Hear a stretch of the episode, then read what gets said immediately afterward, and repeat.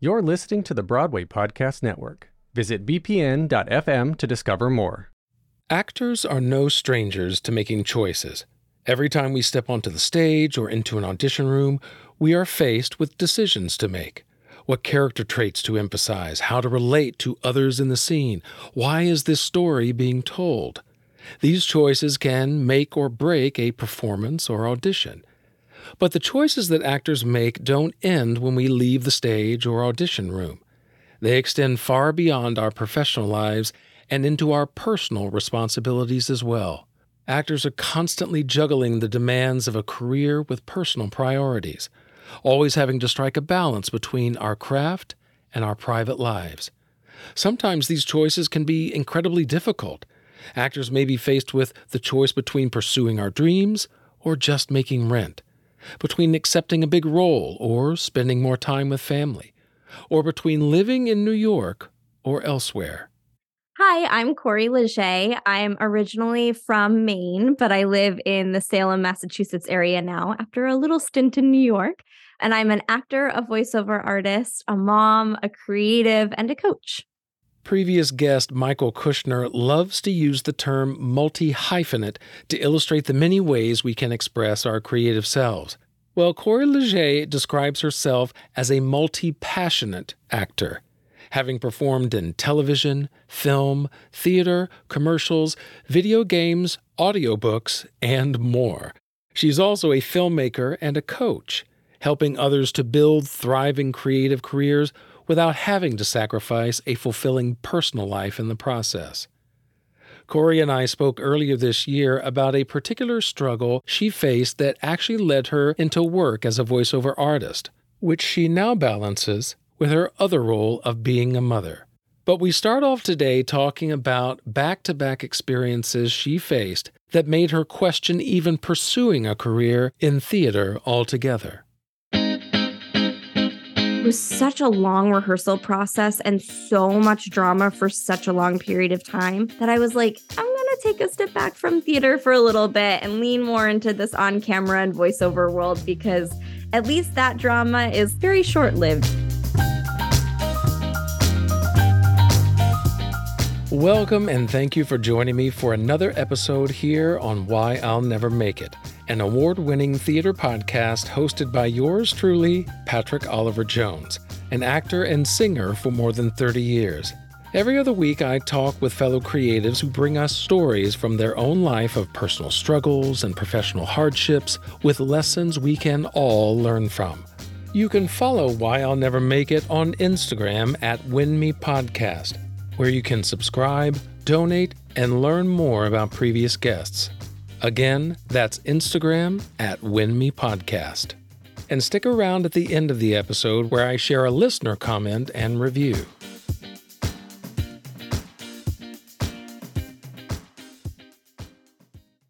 Welcome, Corrie. It is so, so nice to meet you. And I'm so glad that we're finally in touch and you're able to be on the podcast. Yes, thank you so much for having me. It's a pleasure to be here. Now, you have not been doing this very long, but you've done a lot with your few years in this business. Yeah, thank you. I, it's funny you say that because for me, it feels like I've been in the industry forever, but I guess it's, you know, it's been less than a decade. So it hasn't been quite so long. 30 years is very impressive. Now, you did come to New York at first, but then you eventually left. And so, what was that little dip in your journey all about? I lived in New York for six or seven years. Um, I went to school for acting, biology, and education, ironically. That is um, a great in, combination. right? you never know. We just kind of covered all the bases. Um, so I went to school in the Massachusetts area and then I moved to New York right after graduating because I knew that I wanted to pursue acting and I love seasons. So it was New York over LA. Um, and then uh, we moved during the pandemic back to the Massachusetts area because as you know as the industry opened up and allowed people to expand where they were living and still be able to be active in the industry it allowed us to get closer to family while still you know staying relevant in the industry and and not being that far away. We're only 4 hours so i can still hop back into the city when i need to Yeah, definitely. If there is one silver lining that came out of COVID, especially for artists, I think it caused all of us to reevaluate where we were, what we wanted to do, how we could be an artist, and what that even meant to us anymore. So I think we all kind of reevaluated not only our place in the industry, but our physical place and where we lived. Yeah, it feels weird to like feel positive about something that happened because of the pandemic, but that is something that has made my dream life more achievable because I wanted to be close to family and and be more of a family person but I knew I didn't want to give up anything that I had already achieved in my acting career and and COVID did give that opportunity to kind of meld those two visions for my life. That's wonderful. That's wonderful. Well, as we get into story number one, we're actually going to dip into some negative experiences. as as much as we artists, we love to perform, we love to act, we love to get into character. Sometimes it just doesn't go the way we want it to. And so you talk about having multiple back-to-back negative professional theater experiences that made you question your place in theater altogether. So talk to us about a couple of these experiences that you had. So I was super fortunate when I graduated and moved to New York that I had a lot of theater opportunities right away that kind of overlapped on each other. And I just felt like I was on top of the world. Like I could not believe how, that I was in New York, living in New York, working in professional theater. It was it was a dream come true. Um, but I had two back-to-back experiences with professional theater, but not a lot of new work theater. So um, super low pay, um, which is fine. That wasn't the issue at all. But the first one was supposed to be a paid production. It was a new work, part of a festival. And we had a series of events with everything from drama with the director, who was also the playwright, um, who just was she let me the best way to describe this person is like they were like a 13 year old in a 60 year old's body. Like they were supposed to be the adult that was leading the charge, and it was temper tantrum after temper tantrum after temper tantrum every rehearsal. Like the cast was keeping the show together. And the cast was the only reason I stayed because they were phenomenal. And the story was really powerful. It was, you know, about um, the AIDS epidemic. And it was it was a really impactful script. I remember reading it the first time and, and crying and just being so connected to the story. But the drama behind the scenes was like theater at its finest. I really wish we had just been recording the behind the scenes of this show because it would have been more dramatic than the show that we actually put up. Um, our stage manager ended up quitting opening night because of the director. Um, because of the director and because she thought nobody liked her because she was also a 13 year old in a 60 year old's body. They butted heads constantly the stage manager was also an actor in the show, which meant we had to completely like rewrite the script after opening night and take her character out, who was the only comedic relief in the show. So then all of a sudden the show became really heavy. We ran over our allotted time by like 20 minutes. And we all knew this was going to happen because we were running that long during rehearsals. And we kept being like, we need to trim it, we need to trim it. But the director, writer would not, like, she couldn't part with any of it. And then, and then the festival was like, uh, you cannot do that again, or we will kick you out. And we're like, okay. It was, and then to top it all off, we never got paid for our work in the show at all. And when we approached, the, when the cast approached the director about this. She was like, Well, you guys didn't raise the money. And we were like, Um, no, that wasn't our job. Like, that was your job. And then she was like, Okay, well, let me send you like a crystal and good vibes. And I was like, No, I'm good. Thanks. Like, did she actually send crystals? I didn't give her my address, but I think some people did. Oh my gosh. You know, I do find, I mean, this is like a worst case scenario, but I do find that it can be difficult to work with playwrights who are also the director. And as soon as I see that in a breakdown, I really think twice. I'm like, that could go one of two ways your way, the way that you hope it doesn't go, or the way where, because they're the playwright and director, they can maneuver and work with you and collaborate in a way that just a director by themselves couldn't do. So, oh my gosh, that sounds like yeah. a crazy experience. And it's festival work already. So you're already in this kind of, you know, fly by the seat of your pants. You want to just, you're kind of in the energy of all that. And so to be brought down by a crazy director, oh. Oh man. And and then I ran into the stage manager like years later at an event and her memory of what happened versus my memory of what happened like polar opposites. She told me that I was rude to her and that I like me and the rest of the cast had like thrown her out of the production and, and I was like, "No, you quit." Like what? But I oh. was I remember specifically one rehearsal where she had a meltdown and I sat in the hallway with her and was like, you know, it's okay. Like, let's talk it through, blah, blah, blah. And she specifically brought up that rehearsal and was like, no one talked to me. You completely ignored me. The only person that talked to me was so and so, another cast member. And I was like, no, I I was the yep. one sitting in the me. hallway. that, that, was, was...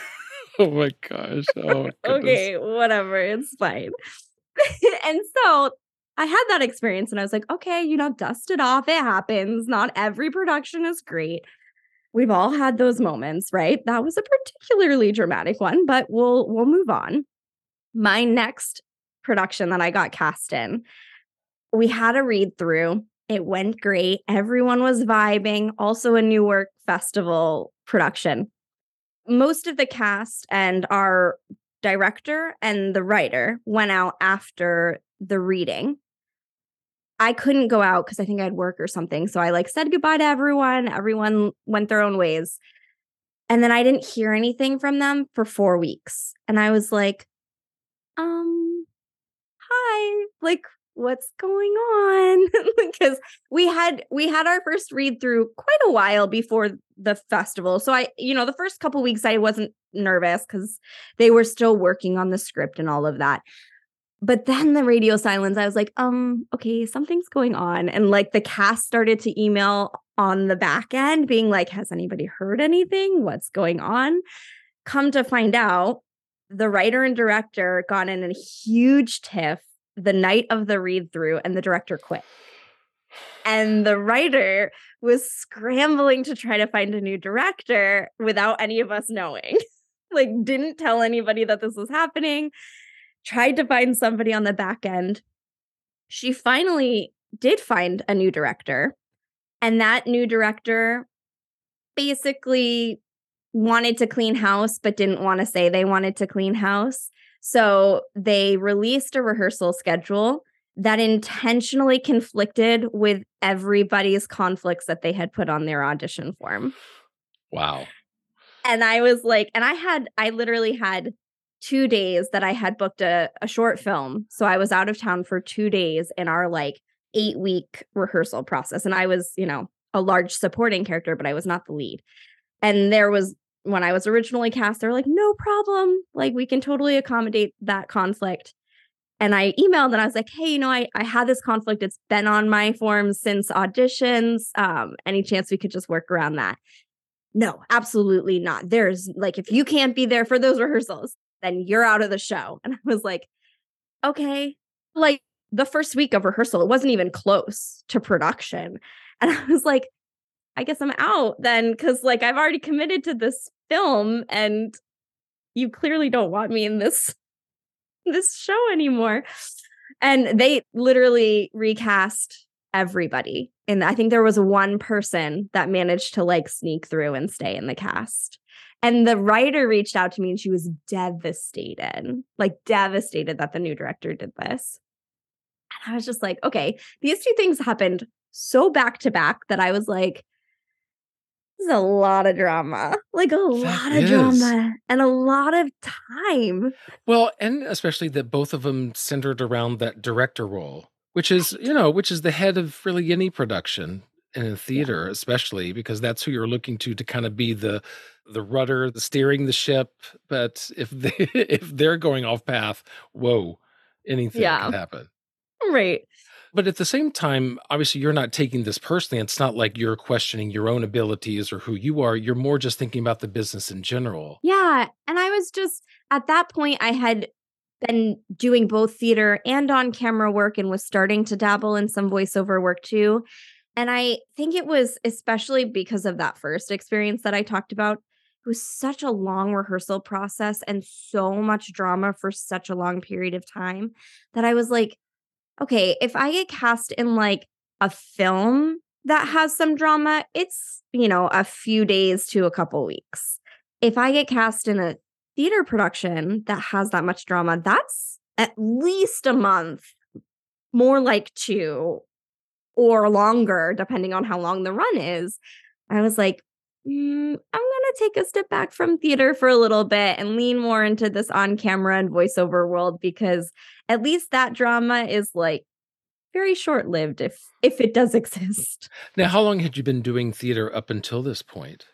I mean, theater was my first love in acting, right? So I'd been doing theater since childhood for a very long time. And I still hold theater in a very, very dear place in my heart. And I hope that someday I'll get back to it in uh, a more regular capacity because I, I do love theater. And there's nothing like being live in front of an audience and like that energy that's in the room um with you i mean it sounds so cliche but it really is like magnetic.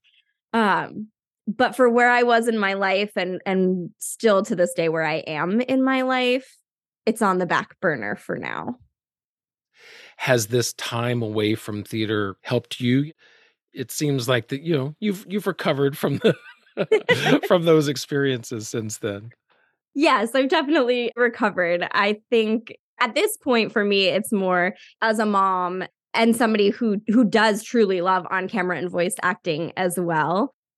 I just don't necessarily have the time for theater that I used to have when I was when I was younger. And so I think at some point when my when my evenings and days open up a little bit more, that's when I'll kind of jump back into theater. But for now, I I'm the I'm the person who goes to a show and then is like, oh, I really miss it.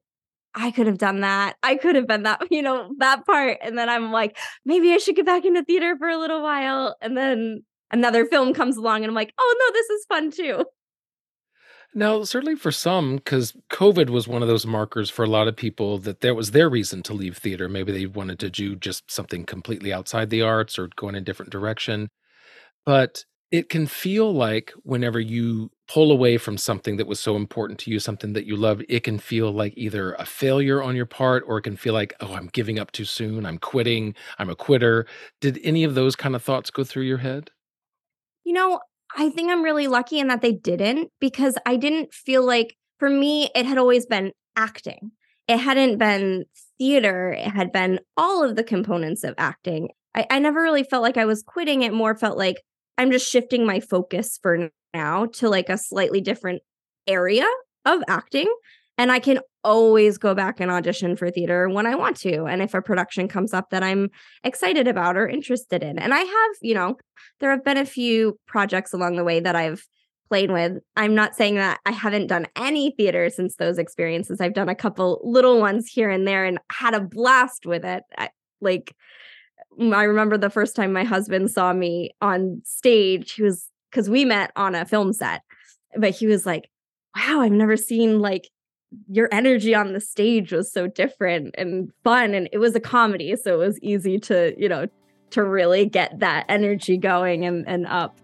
I think that I'm fortunate in the fact that I was able to recognize, you know, I'm not giving up on theater. I'm just shifting my acting focus for a little while.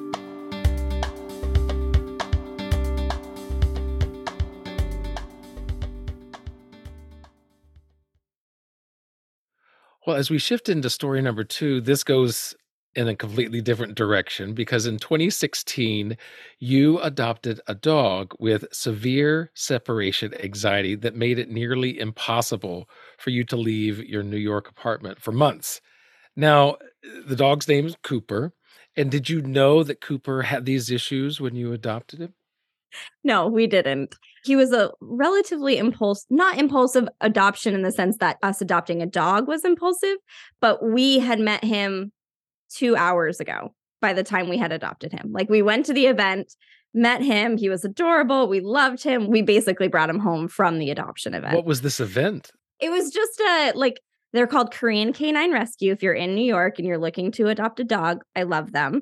They literally bring dogs over from Korea, from like meat factories and um, kill shelters and stuff like that. So they host adoption events every now and then when they've got a bunch of dogs. And we had been trying to adopt a dog for a couple months and been going to these events and, you know, had trouble adopting just because the demand was so high to adopt a dog that you're like in constant competition with people and if you're not like aggressive about them going through your application it gets lost in the pile and they don't ever process your application until the dog's already gone. So we had lost a couple dogs in that way because we had applied for them but had left and then our application took 4 weeks to get through and the dog was already adopted by then and it was heartbreaking. So when we saw Cooper and we were like He's friendly. He's a total sweetheart. He's adorable. And he clearly like he latched onto us and we latched onto him. We're like, okay, we're not leaving. Like, we're going to stay at this event and make sure that they call our references while we're here. I'm not leaving. I'm going to make sure they process our application. I'm going to stand here for three hours. We went to lunch around the corner and came right back.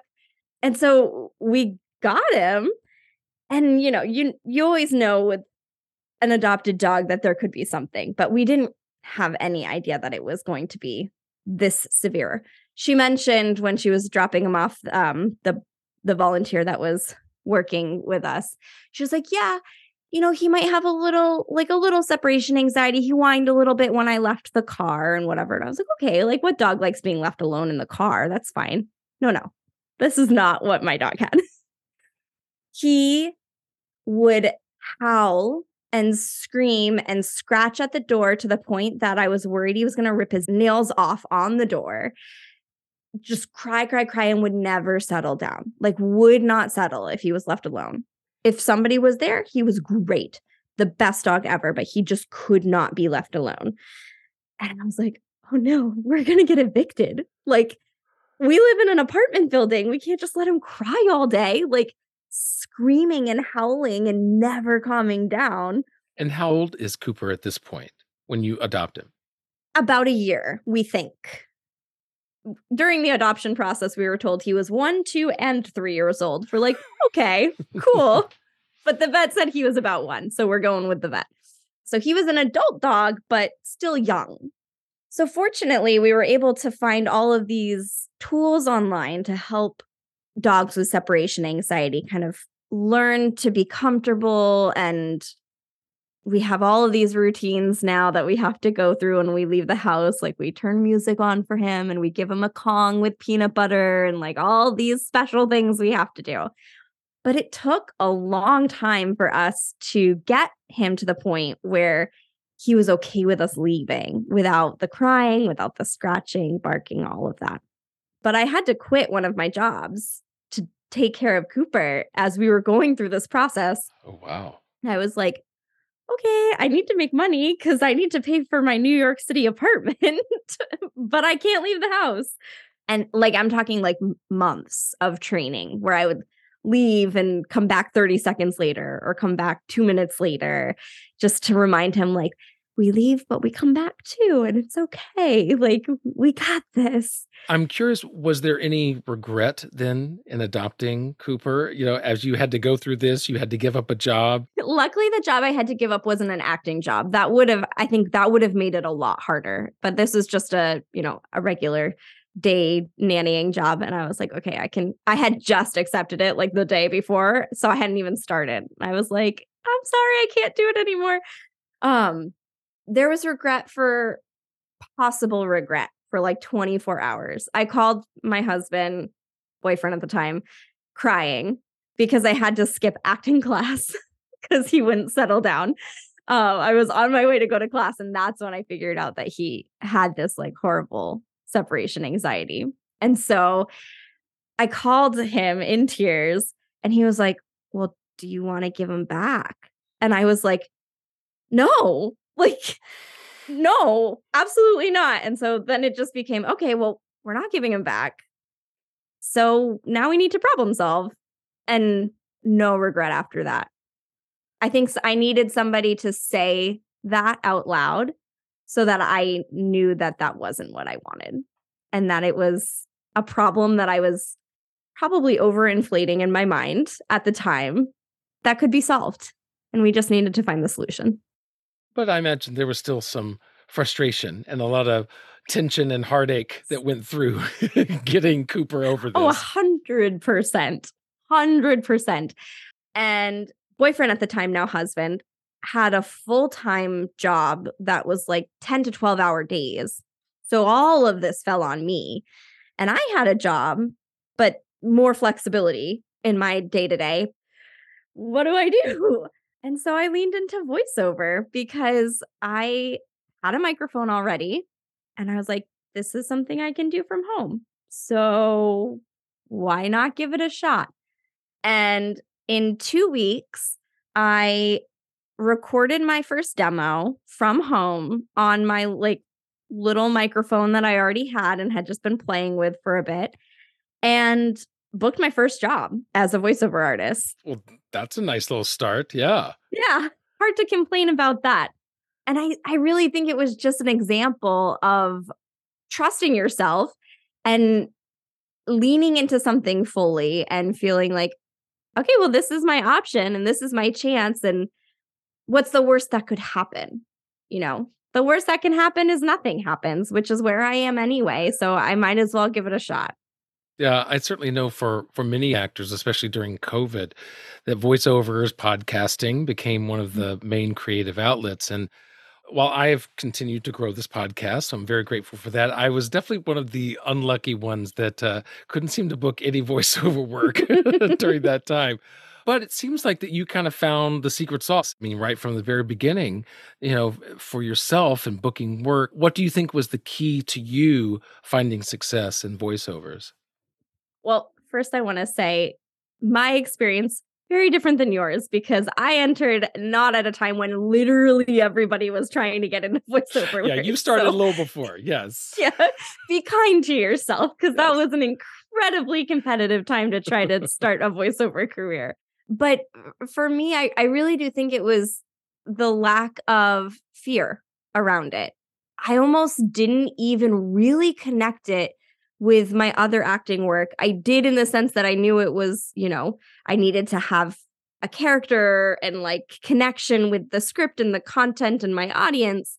But I didn't put any pressure on the auditions. It felt more like a really fun job in the sense that it was like, okay, well, this is like a almost a game. I'm just going to submit and see what happens. And it is no reflection on my skill as an artist and my talent and all of these things that can feel so personal and so vulnerable. That disconnect almost helped propel the beginning of my voiceover career because I didn't hold myself back with the fear of what if it doesn't work. I just put it out there and was like I'm I'm not going to make money sitting here anyway. So if I don't book anything, it doesn't really matter. I'm just giving this a shot and I'm new to this. And so it's okay for me to be new to this. And I just let myself learn without judgment. And I really do think that that willingness to just choose myself and move into this new venture without the pressure of immediate success actually led to early success. Hmm. It's interesting that you that you talk about that lack of fear because that's something that I personally got from commercials. Mhm. Commercials are something that I don't take personally at all because I've done the stupidest and silliest things in commercial auditions, and they need someone to be a doctor, then you need to be a, a, firefighter, then you need to be wrestling something, then you need to just be shouting, screaming, falling off a bit. I mean, all the different things that you can do, commercials have it. And it's just these outlandish situations a lot of times. So I never take those personally because they're so short, they're 30 seconds you know, as opposed to theater or other things that feels more personal. Voiceover started to become that as well. It it became something that, well, I'm I'm giving of myself. I'm getting into these characters. So when I didn't get it, I did take it a little personally. So I I think for me, there was still that fear of, oh my gosh, what if I sound stupid? Yeah. yeah. It's so true. And I see that a lot. You know, I also coach a lot of people who are interested in getting started in voiceover. And I see that a lot. It's like that that translation of the fear that you have in other acting work into voiceover can can make it more challenging to give a good delivery. And we and we know that right from our other acting work too like lean into the fear lean into the vulnerability. But when those things get in your way then that's when you hold yourself back and you don't have as much of a strong connection as you could. But it's so hard. How do you like teach yourself not to be afraid, right? And so, how do you distinguish voiceovers from theater acting or film acting as far as that performance and delivery of the lines? You know, at its like simplest form, it's about where the audience is to you. So, in theater, you know, the audience could be anywhere from like 10 feet away to hundreds of feet away.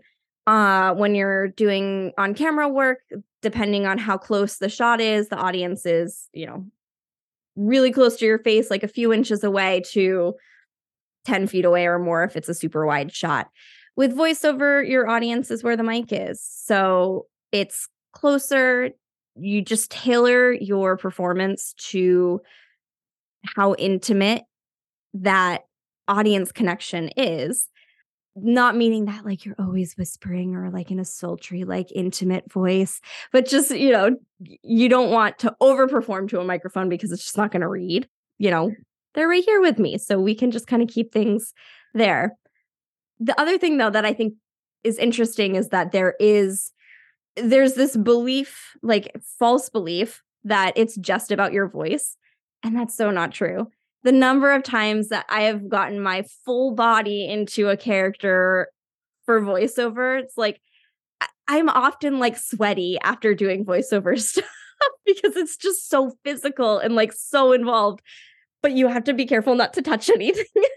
like you don't want to bump the mic or the table or anything. So it's like you're super physical, but like also hyper aware about where your body limits are so that you don't pick up those sounds on the microphone. But yeah, I've, I've done several video games in voiceover, and those tend to be really physical. There's a lot of dying in video games I've found, or at least for my characters, there tends to be. Um, so it's very physical in the sense that you die in a lot of horrific ways, which is kind of fun. Well, eh, yeah, yeah, that is the point of video games. You die, and then they're able to press A, B, and return, and you know they come back again and die all over again. Exactly, in another horrible way. yes. Now, obviously, with voiceover, much like acting itself, there's TV, film, theater, commercials. You know these different aspects. Voiceover has its same, and you've brought up a couple. There, there's commercials, but then also video game, but then also audiobook narration and so it sounds like that you still have to be aware of that audience, but also be aware of the kind of audience that is going to listen to it as well. Yeah, exactly. Just like just like commercial acting is different than like an indie drama is different than an you know an NBC comedy or a dark comedy like all of those things we tailor our performance to those types of roles or musical theater versus like a gritty experimental theater piece same with voiceover, knowing the genre that you're in and tailoring to the demands of that genre is also super important. How would you say that voiceover has fulfilled you as an artist? You know, because it's just you behind a mic. You're really a solo artist at that point, even though, you know, you're working with a company or portraying different characters, but you're really just on your own working. Do you find that same fulfillment in playing these characters and voices? That's a great question. Um, it's a different kind of fulfillment. I am definitely an extrovert. So I do miss the camaraderie of being in a cast, whether that be a theater cast or a film or television cast, when I'm doing a voiceover gig that is just me. But on the flip side of that, it's still acting. I still get to dive into a character. I still get the camaraderie of creating something with a team of people, whether it be the director that I'm working with who's directing my voice performance, the sound engineer who's recording it. Um, all those people are creatives too, and people who get to influence my performance and the story as a whole.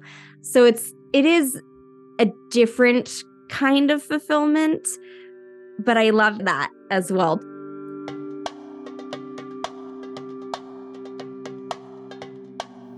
One of my favorite parts of talking with artists like Corrie are the audition stories. I never know what guests are going to bring in, usually just one or two gems from the audition room, but Corrie actually brought four of them for our conversation. And by the end of it, we were both laughing so much. I'm holding the fret and like pushing random strings and like strumming non chords.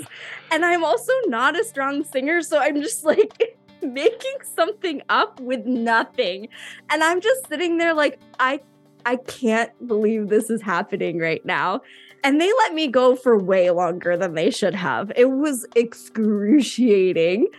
If you want to hear more audition stories as well as get early access to full episodes with guests like Corrie, then become a monthly or yearly subscriber to Why I'll Never Make It. For a few dollars a month, you not only support WINMI, but you'll also get extended ad free conversations with guests you won't find anywhere else. Go to whyillnevermakeit.com and click subscribe, or just look for the link in the show notes.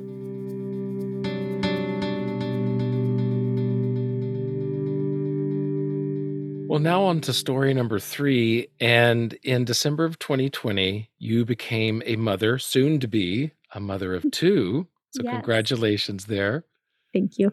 With that, you have faced the challenge of, of honoring both your creative side, your creative needs, as well as being a present parent. So, is it a matter of, of balancing the two equally, or are you kind of having to figure out priorities and schedules on an ongoing basis? You know, I think that becoming a mother has actually made me a better actor.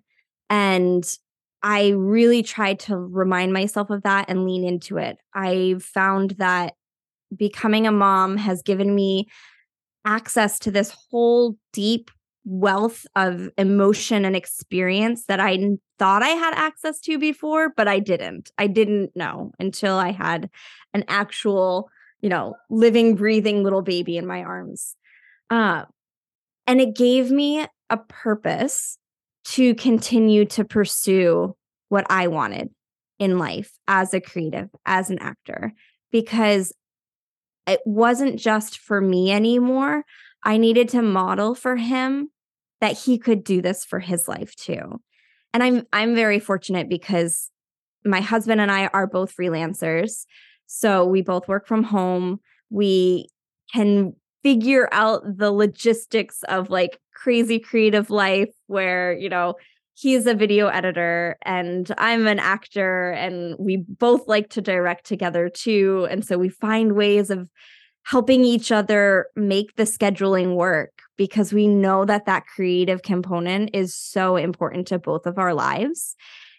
And it's important for us to show our children that they should follow those passions, that they should find ways to honor the things that they love in their life.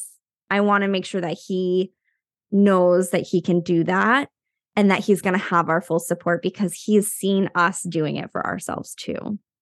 I think it's so interesting because a lot of times when I hear about parents, and justifiably so, the child then becomes the, the focal point of their sometimes existence, but at least of the day to day.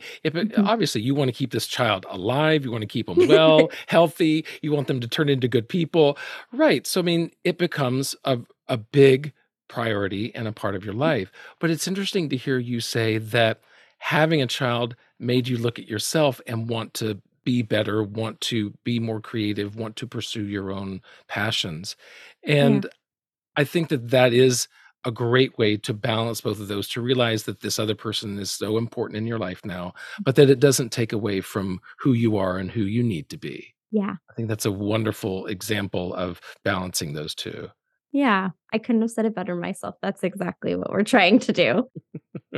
and it sounds like that you have a good partner in your husband who's able to balance this too because you know obviously there are single parents out there my mother was a single parent growing up so i certainly respect and know the the hardship but also mm. the the passion determination that can come from a single parent but mm-hmm. having the ability to have both of you there i assume gives you a little breathing room Yes, definitely. My my parents got divorced when I was young, so my my mom and dad both kind of did the single parent thing on their on and off weeks.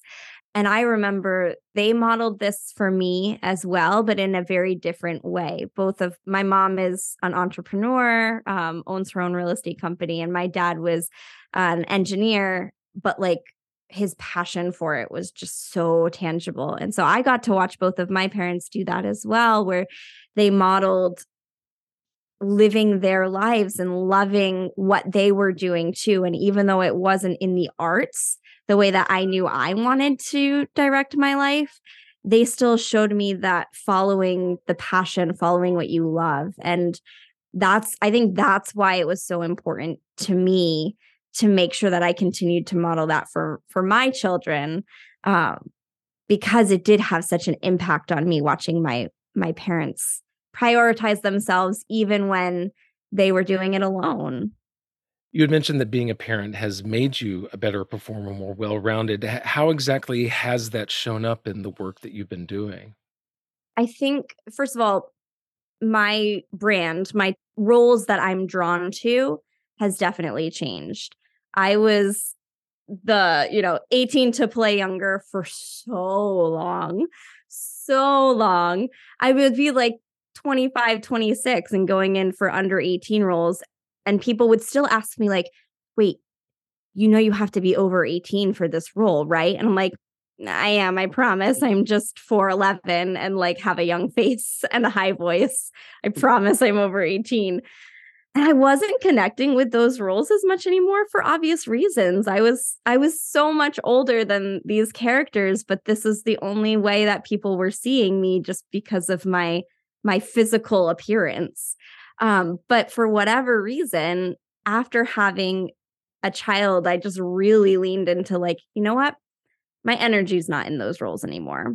I'm not submitting for those. I'm not going out for them. I am so much more connected to characters who, and they don't have to be parents, but just that are older, that have life experience, that have people they care about and are more of a caregiver in some capacity or another. And that feels so much more aligned with who I am, the stories that I care about, the stories that I want to tell, the people I want to embody and help like spread their story and their message. And that has made a big difference in my connection to my work and my ability to say no and be selective about the types of projects that I want to be a part of. And how do you think things will change uh, personally and professionally with your second child or or do you think things will change much? I feel more prepared this time around to get back to my creative self more quickly. I, you know, I can talk all about how becoming a mom really helped my creativity and gave me all this new depth. But if I'm being honest, the first few months of being a new mom was really challenging because I let that creativity go. I wasn't in acting class. I a lot of my like regular creative practices that I had kind of fell away a little bit despite my best intentions cuz you're exhausted and you like are you know you don't sleep and it feels like your whole world exploded to this whole new being um this time around i know what helped me reconnect eventually the last time and it took like 6 or 7 months before i really was able to rediscover my creative self last time and and find that connection again I plan to do that from the beginning this time. I'm not taking a break from my regular, you know, I have regular acting class every week. I'm not taking a break. I'm going to show up with little baby. You know, maybe I'll miss a week because I'm like in labor or in the hospital with a newborn, but my plan is to is to keep going and just, you know, keep those little touch points with my creative career and my creative expression so that this time around, I have that to feed my soul so that I'm a better parent for both of my kiddos moving forward. Now, in just listening to you, your voice is still a young voice. You could easily, in a voiceover, be a teenager. Mm-hmm. But getting a casting director to see, well, no, I'm a mother of two now. Don't you realize I'm this serious, sophisticated woman now? How has that journey been getting casting directors to see you as you see yourself? Well, I will say for voiceover, I definitely still play children all the time, and I have no problem with that. I find it really fun. Um, for whatever reason, voiceover is different. I play like preschool cats a lot for some reason. So I don't lots of cats. I'm a dog person, but I play cats all the time. I don't know why. Um, and like when I was pregnant with my son, I was a seven year old in a video game. And everybody on the production side was like, "This is so funny because our seven-year-old's pregnant." And I was like, "Okay, that's weird to say. that's a sentence no one ever expected." Um, but for on-camera stuff, um, it's definitely been a process. I got new headshots that really kind of leaned more into that more maturity, like motherly teacher, you like, you know, kindergarten teacher, school counselor kind of vibe, but it's still a learning curve. I still, you know, I'll sign up for a workshop and get the sides for like an 18 year old. And I'm like, great. but what I do try to do is bring some level of maturity that I, you know, that I have in my being now to our interactions in an appropriate way for the script, but something that, you know, there are 18 year olds that are old souls. You know, there are ways of showing that you have that maturity in the way you take direction or the way that you present yourself in class or in the audition room or in a self tape, all of those things. And it's, it's going to take time and it's it's definitely still a learning curve, a learning process, but I'm patient. It's okay. We'll get there. Lovely. Well, it has been such a joy to talk to you. I'm so glad that you reached out and you're on the podcast and, and being able to share your experiences. It, this has been a great conversation with you. Thank you so much for having me.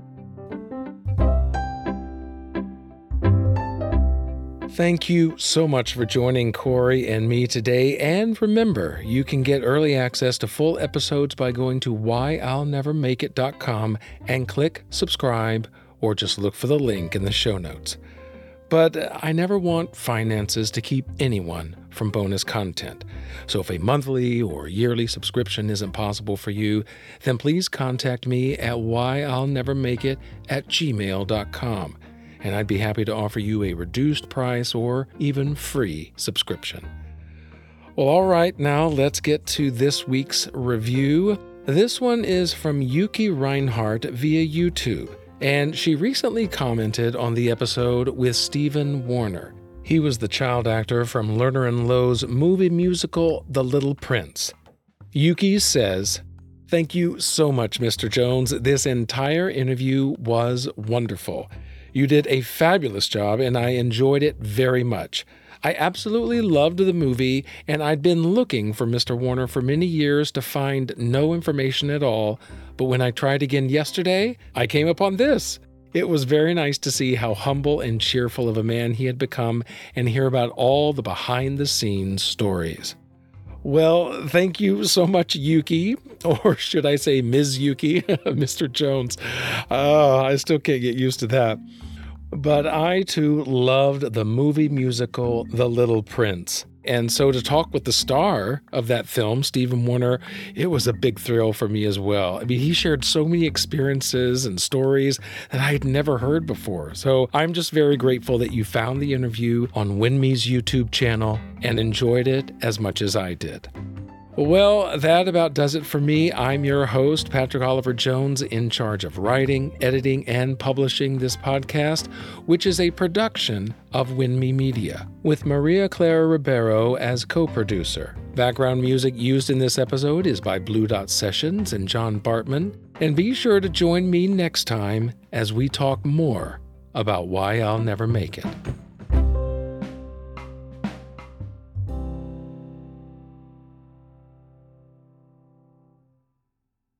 Hey, it's Leslie Odom Jr. here on the Broadway Podcast Network to tell you about the Rise Theatre Directory, a program of Maestra Music. Rise is a national online resource designed to connect and empower backstage and administrative and creative theater professionals from underrepresented backgrounds. If you work or aspire to work in the theater community, this can help you find your next project. And if you hire theater professionals, search the Rise Theatre Directory to find your next team. Create your profile now and get more information by visiting risetheatre.org. That's theater with an R E R I S E T H E A T R E dot org because only together we rise.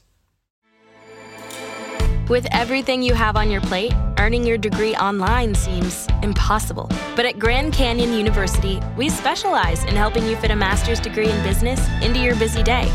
Your graduation team, led by your own GCU counselor, provides you with the personal support you need to succeed.